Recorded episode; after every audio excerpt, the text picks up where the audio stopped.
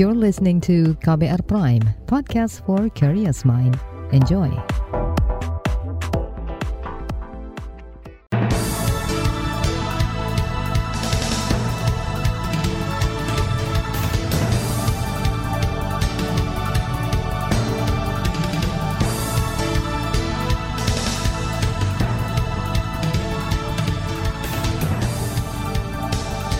Pagi saudara, senang sekali kami bisa menjumpai Anda melalui program Buletin Pagi edisi Rabu 21 Desember 2022. Bersama saya Naomi Liandra, sejumlah informasi pilihan telah kami siapkan. Di antaranya pemerintah segera keluarkan rekomendasi pemulihan hak korban pelanggaran HAM. Menteri Keuangan waspadai turunnya kinerja ekspor tahun depan. Jokowi resmikan bendungan Semantok, Jawa Timur. Inilah Buletin Pagi selengkapnya. Terbaru di Buletin Pagi. Saudara, pemerintah mengatakan tugas tim penyelesaian non-yudisial pelanggaran HAM berat masa lalu tim PPHAM sudah masuk tahap finalisasi. Kata Menteri Koordinator Bidang Politik, Hak, Hukum dan Keamanan Menko Polhukam Mahfud MD, hasilnya ditarget selesai awal tahun depan untuk kemudian diserahkan kepada Presiden. Mahfud memastikan tugas tim PPHAM bukan menghapus proses yudisial. Saudara, proses judisial itu tidak bisa dihapus. Itu perintah undang-undang bahwa itu harus diadili dan tidak ada daluarsanya. Jadi tidak boleh meniadakan proses judisial. Tinggal bagaimana Komnas HAM dan Kejaksaan Agung melengkapi pembuktiannya. Karena sampai sekarang sudah 38 orang dibebaskan. Bukti-buktinya tidak cukup untuk dikatakan sebagai pelanggaran HAM masa lalu. Tapi tidak akan ditutup karena tidak boleh sebelum diadili ditutup. Jadi itu ketentuan undang-undang. Menko Mahfud mengatakan proses finalisasi tugas PPHAM akan diakhiri dengan proses dialog di Surabaya, Jawa Timur. Dialog di pondok pesantren milik Rais Am PBNU Miftahul Akhir itu akan dihadiri oleh seluruh pimpinan wilayah NU se-Jawa Timur. Sebelumnya, tim penyelesaian non-yudisial pelanggaran HAM berat masa lalu dibentuk sesuai dengan keputusan Presiden pada Agustus. Presiden Jokowi menunjuk Mahfud sebagai ketua tim pengarah dan Makarim Wibisono sebagai ketua tim pelaksana.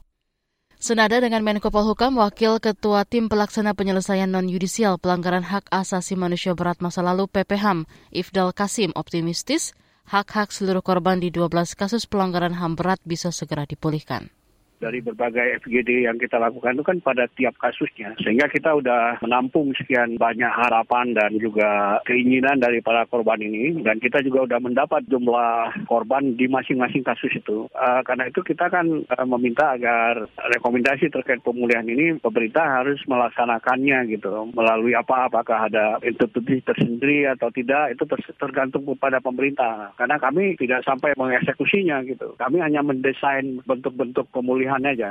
Wakil Ketua Tim PPHAM Ifdal mengatakan tim tidak dimandatkan untuk memberikan rekomendasi terkait penyelesaian kasus secara yudisial. Sebab tim hanya ditugaskan untuk memberikan analisis dan desain untuk pemulihan hak para korban di 12 kasus pelanggaran HAM berat. Lebih lanjut, Ifdal menambahkan tim PPHAM akan memberikan rekomendasi pemulihan terhadap 12 kasus pelanggaran HAM berat. Sementara implementasinya kata dia akan dipasrahkan kepada pemerintah. Sementara itu untuk mendukung penyelesaian rekomendasi tim PPHAM, Komisi Nasional Hak Asasi Manusia Komnas HAM telah sepakat bekerja sama dengan tim PPHAM. Kerjasama dilakukan untuk mewujudkan pemulihan kepada korban pelanggaran HAM berat masa lalu. Koordinator Subkomisi Pemajuan HAM Anis Hidayah mengatakan, kerjasama ini telah disepakati dalam nota kesepakatan tentang penggunaan data dan informasi hasil penyelidikan pelanggaran HAM berat masa lalu. Sebenarnya itu lebih ke kita eh, mendukung pemenuhan hak atas pemulihan bagi korban eh, melalui TPP HAM nanti akan membentuk rekomendasi. Nah, MOU itu untuk mempermudah komunikasi kebutuhan data ya dari TPP HAM ke kita dan tentu prinsip prinsip yang kita tuangkan bahwa menjaga kerahasiaan data korban segala macam itu kita sampaikan gitu di dalam MOU itu karena itu kan penting sekali. Itu tadi Komisioner Komnas HAM Anis Hidayah. Nota kesepahaman MOU tentang penggunaan data dan informasi hasil penyelidikan pelanggaran HAM berat masa lalu diteken pada 14 Desember dan berlaku hingga 31 Desember.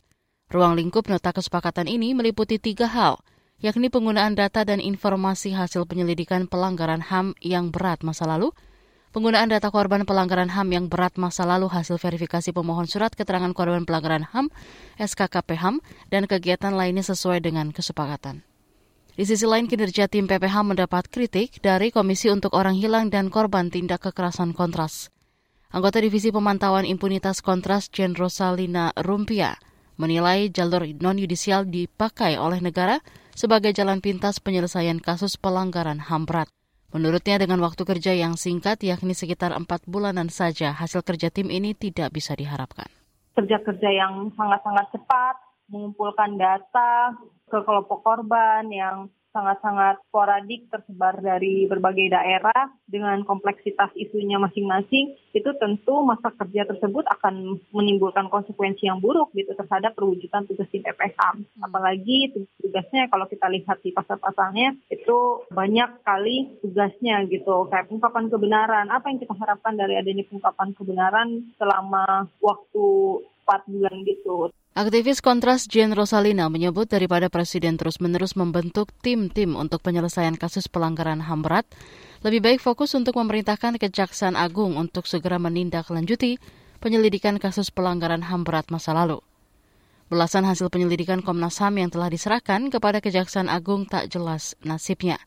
Hanya satu kasus yakni paniai berdarah, dengan satu terdakwa yang berlanjut di pengadilan HAM ad hoc. Hasilnya terdakwa difonis bebas. Saudara, pemerintah mulai mewaspadai adanya potensi penurunan kinerja ekspor tahun depan. Informasinya hadir sesaat lagi. Tetaplah di Buletin Pagi KBR. You're listening to KBR Pride, podcast for curious mind. Enjoy!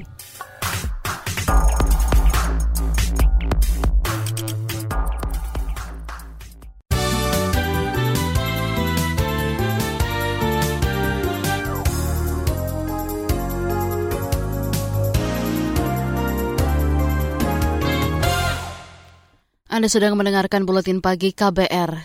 Saudara, Kementerian Koordinator Bidang Perekonomian Kemenko Perekonomian menyebut 40 jutaan hektar lahan terindikasi tidak sesuai antara tata ruang dan kawasan hutan. Selain itu juga menemukan 4,7 juta hektar izin usaha pertambangan IUP terindikasi bermasalah di dalam kawasan hutan. Berikut pernyataan Menko Perekonomian Erlangga saat acara peluncuran aksi pencegahan korupsi tahun 2023-2024. Kegiatan sinkronisasi kebijakan satu peta bertujuan untuk menyelesaikan permasalahan tumpang tindih pemanfaatan ruang yang diatur dalam peraturan pemerintah nomor 43 tahun 2021. Menko Perekonomian Erlangga menambahkan kementeriannya juga menemukan 3,4 juta hektar lahan sawit terindikasi bermasalah dengan kawasan hutan. Selain itu juga ada 1,6 perizinan perkebunan sawit yang terindikasi bermasalah dalam kawasan hutan.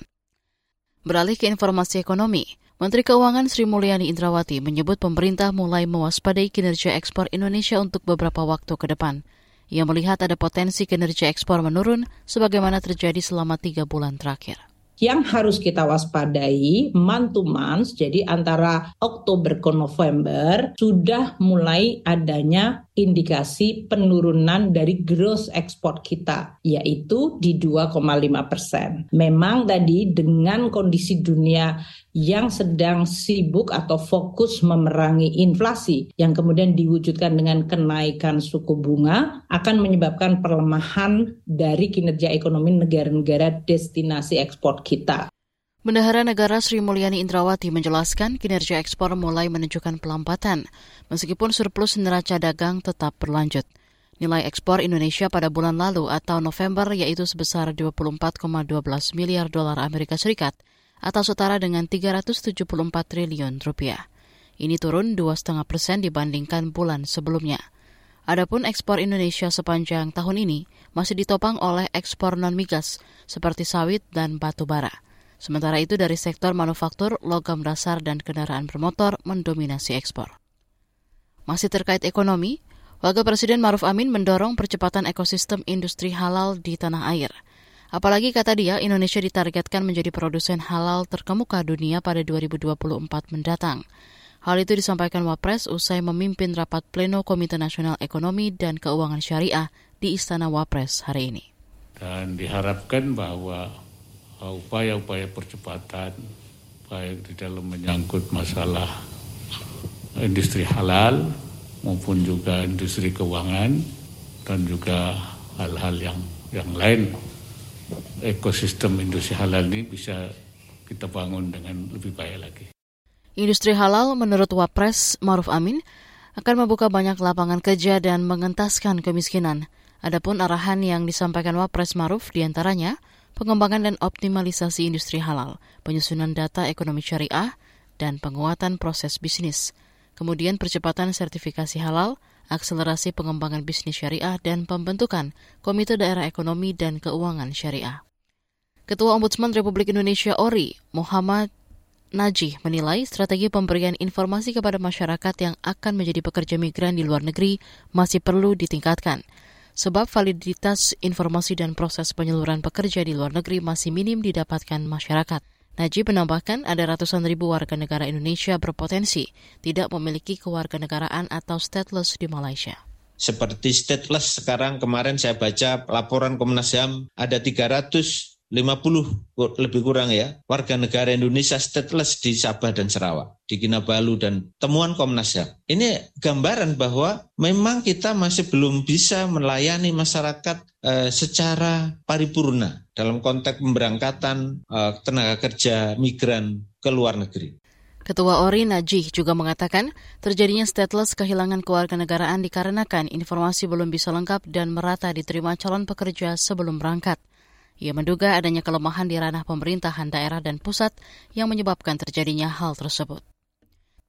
Kita ke informasi mancanegara. China diprediksi bakal mengalami lonjakan kematian akibat COVID-19 hingga lebih dari 1 juta kasus pada 2023 jika tren penularan virus corona terus melonjak.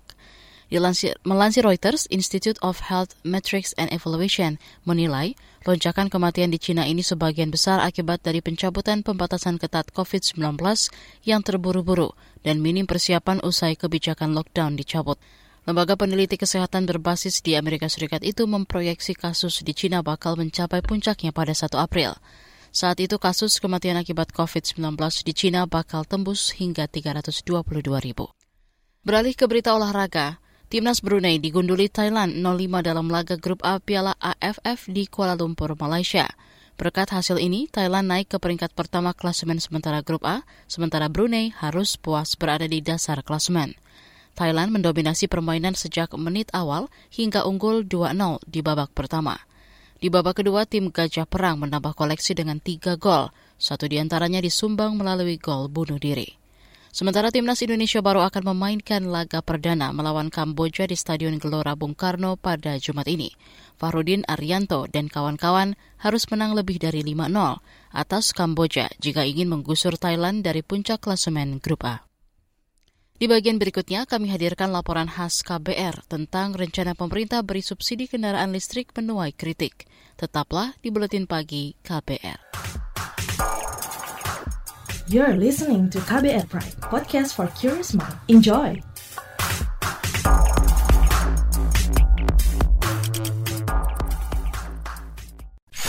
Commercial break. Commercial break.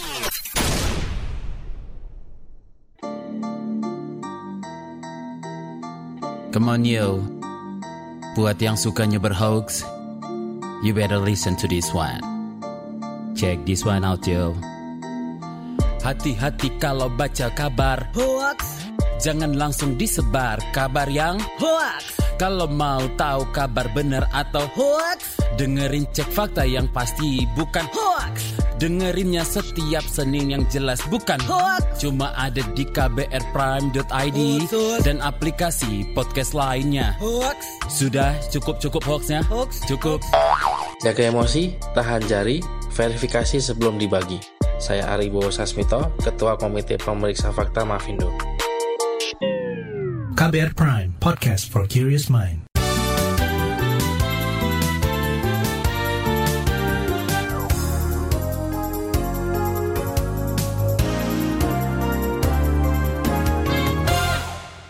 Anda masih bersama kami di Buletin Pagi KBR. Pemerintah berencana memberikan subsidi pembelian kendaraan listrik. Namun rencana ini mendapat kritik dari sejumlah pihak.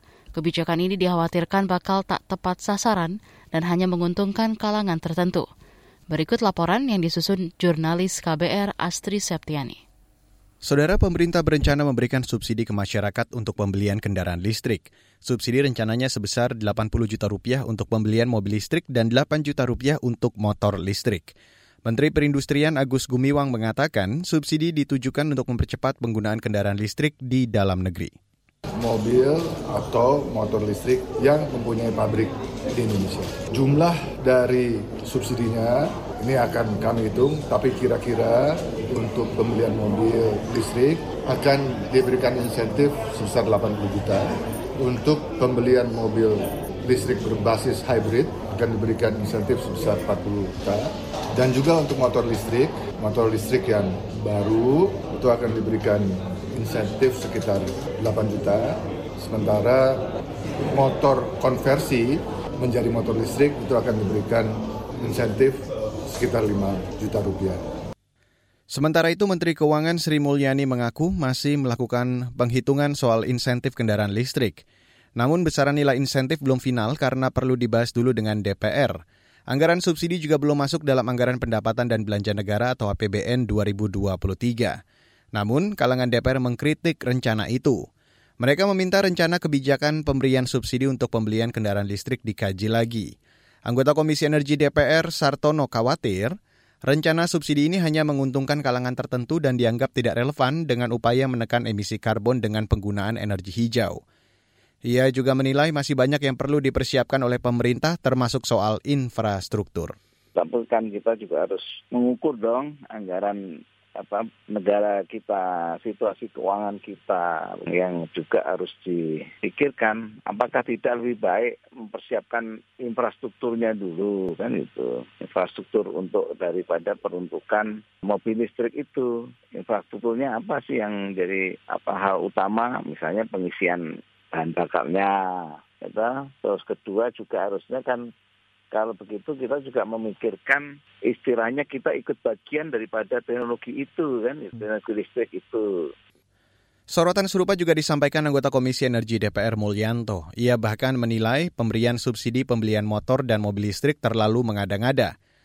Menurut Mulyanto, subsidi kendaraan listrik hanya akan menguntungkan pengusaha sementara masyarakat kecil tidak mendapat keuntungan. Mulyanto meminta pemerintah tidak obral janji soal subsidi tersebut mengingat anggaran negara sedang kurang baik. Ia mendorong pemerintah mensubsidi hal lain yang lebih penting ketimbang urusan pembelian kendaraan listrik. Bagi kami, subsidi kepada pembelian mobil atau motor listrik ini akan lebih menguntungkan pengusaha ketimbang menguntungkan masyarakat. Kami berharap pemerintah lebih fokus dalam membangun ekosistem green energy ini, ekosistem terkait mobil listrik ini. Mobil khusus adalah infrastruktur pendukungnya. Jangan sampai ya kan ketika mobil listriknya ini dibeli oleh masyarakat, toh ekosistemnya belum terbentuk. Di mata pengamat komunikasi politik dari Universitas Esa Unggul, Jamiluddin Ritonga, rencana pemberian subsidi kendaraan listrik itu tidak tepat. Ia mengatakan, konsumen kendaraan listrik lebih banyak kalangan masyarakat menengah atas. Jamiluddin mengatakan pemberian insentif tambahan mestinya diberikan kalangan UMKM ketimbang subsidi kendaraan listrik. Apalagi UMKM merupakan tulang punggung yang bisa menjadi penyokong ekonomi nasional. Tidak selayaknya konsumen, tentu konsumen di sini adalah orang-orang yang berduit dan mereka harus diberi insentif. Sementara kita tahu eh, mayoritas masyarakat kelas bawah itu hingga saat ini masih dalam kesulitan secara ekonomis. Karena itu seharusnya kebijakan itu tidak, perlu dilakukan. Kritik juga datang dari pengamat kebijakan publik Trubus Rahardiansyah. Menurutnya, kebijakan subsidi kendaraan listrik belum mendesak.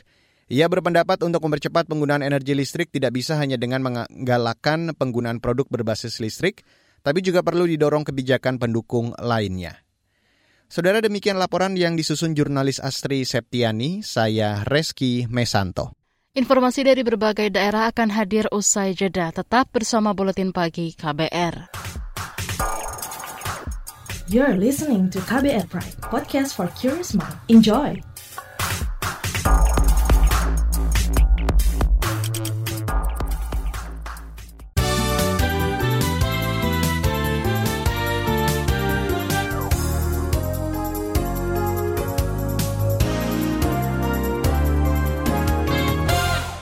Inilah bagian akhir buletin KBR. Saudara, Presiden Joko Widodo berharap bendungan Semantok di Nganjuk, Jawa Timur dimanfaatkan untuk sektor pariwisata dan pembangkit listrik selain pertanian. Hal itu disampaikan Jokowi saat meresmikan bendungan Semantok kemarin. Karena kita tahu apa pun air adalah kunci, baik untuk pertanian maupun untuk hal-hal yang lain, listrik, pariwisata, semuanya. Oleh sebab itu, semakin banyak bendungan yang kita bangun, kita harapkan produksi pertanian kita semakin baik, juga kesejahteraan petani juga akan semakin baik.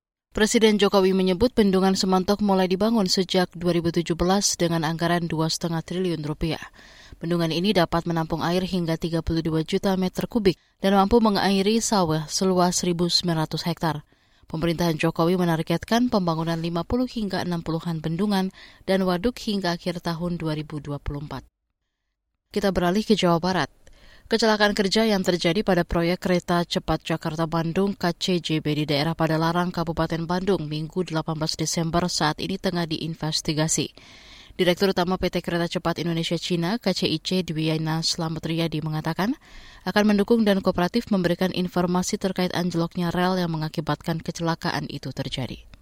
Hari ini kami fokus melakukan evakuasi dan KCIC bersama pihak terkait akan melakukan evaluasi atas SOP pemasangan rel, SOP kerja yang lainnya, serta memastikan segenap pekerjaan yang dilakukan oleh kontraktor KCJB memenuhi aspek keselamatan kerja pada setiap aktivitas kerjanya. PT KCIC dan kontraktor KCJB mendukung penuh proses investigasi yang dilakukan oleh pihak berwenang. Direktur KCIC Dwiana menjelaskan kecelakaan itu mengakibatkan dua orang tewas, dua orang mengalami luka berat, dan dua lainnya luka ringan. Saat ini semua korban telah mendapat perawatan insentif, intensif bahkan untuk korban luka ringan telah diperbolehkan pulang. Adapun keenam korban menurut Dwi merupakan pegawai asing asal Cina dari PT Sinodrio.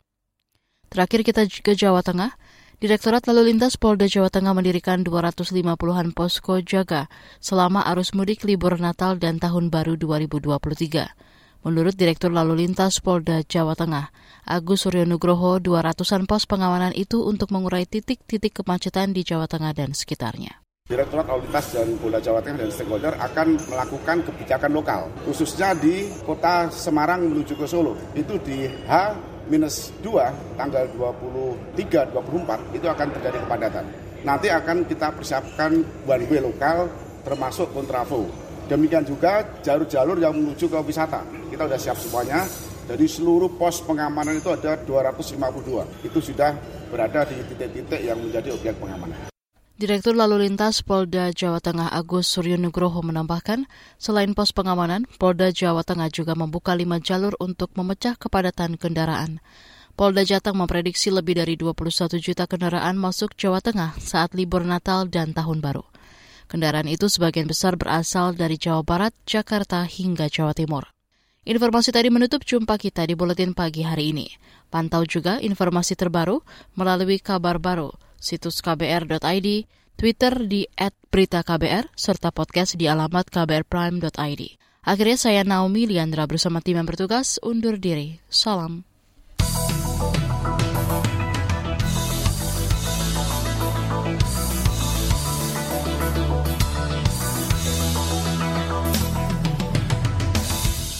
KBR Prime, cara asik mendengar berita. KBR Prime, podcast for curious mind.